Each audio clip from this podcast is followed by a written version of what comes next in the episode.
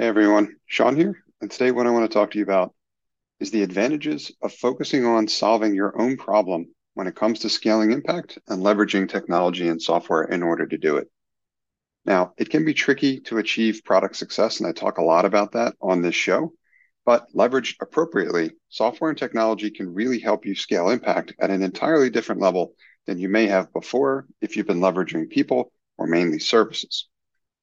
In order to take full advantage of what software and digital products are capable of, you really need to have a tight value proposition, as in you need to know what specific problem you are solving or which specific target market and how that solution is better than however they were trying to solve those problems today.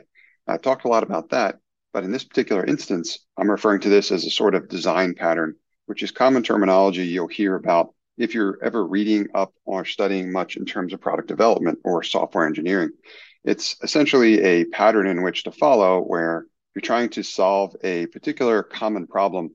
There oftentimes becomes a pattern that becomes developed that many can use and replicate in their own projects in order to prevent themselves from having to kind of reinvent the wheel when they have to solve a similar problem. So it can speed up the progress in terms of what it is you're trying to accomplish. In this case, I want to talk about the advantages of solving your own problem. Now, if you want to leverage this strategy, the way you should do it is you should first figure out how you can do so in order to maximize your impact, right? Because that's the number one objective. Once you know that, you can perform the discovery that I've been talking about, but you can perform it within your own organization. As opposed to needing to get access to anyone external to your organization, you can perform it with your own team and figure out what is slowing them down? What are the biggest problems and challenges they are having in order to try to provide the kind of impact that you would like to to your clients, your nonprofit program clients?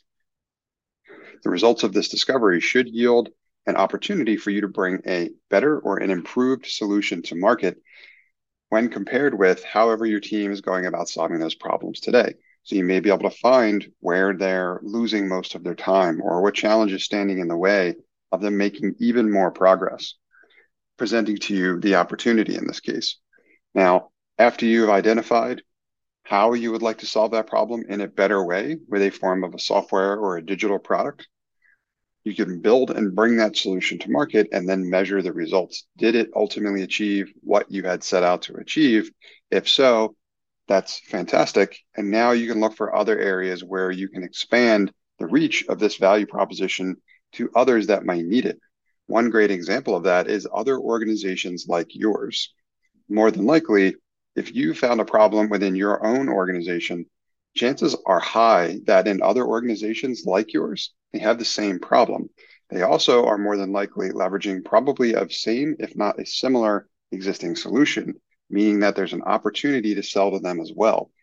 So this means that what might initially feel like an expense because you're investing in building something but for your own team in terms of helping you become what you might consider to be only operationally more efficient, which is still most of the time a worthwhile investment, depending on the numbers and how big of a benefit you're going to get. What you ultimately find out is if you stumble upon something that is also a problem for others like you as well too, you can take what you've built, turn it around, and start selling it to other organizations like yours, giving you the opportunity to turn what you might have thought of as an expense into more of an investment because now you can start generating revenue from it as you are selling that solution to others as well too. So you can get a even more significant return than just the operational efficiency improvement. You can also bring in revenue and create an entire revenue stream from this. That revenue can then be reinvested back into your program as a funding source to again help you greater scale impact. So there's a lot of benefits to solving your own problem. I wanted to kind of reiterate that process. And in a future episode, potentially tomorrow, I'm going to talk more about an example of where I've leveraged this design pattern in order to help a nonprofit client of mine better scale impacts and go from operational efficiency improvement to start generating revenue for their organization, giving them the opportunity to reinvest it back into their programs and continue scaling impact. Thank you for listening to this episode of Scaling Impact. I hope you got a ton of value out of it. If you'd like to learn how to scale impact at your nonprofit organization by more than double in less than half the time, I'd encourage you to sign up for my free five day email course at nextstep.io forward slash impact.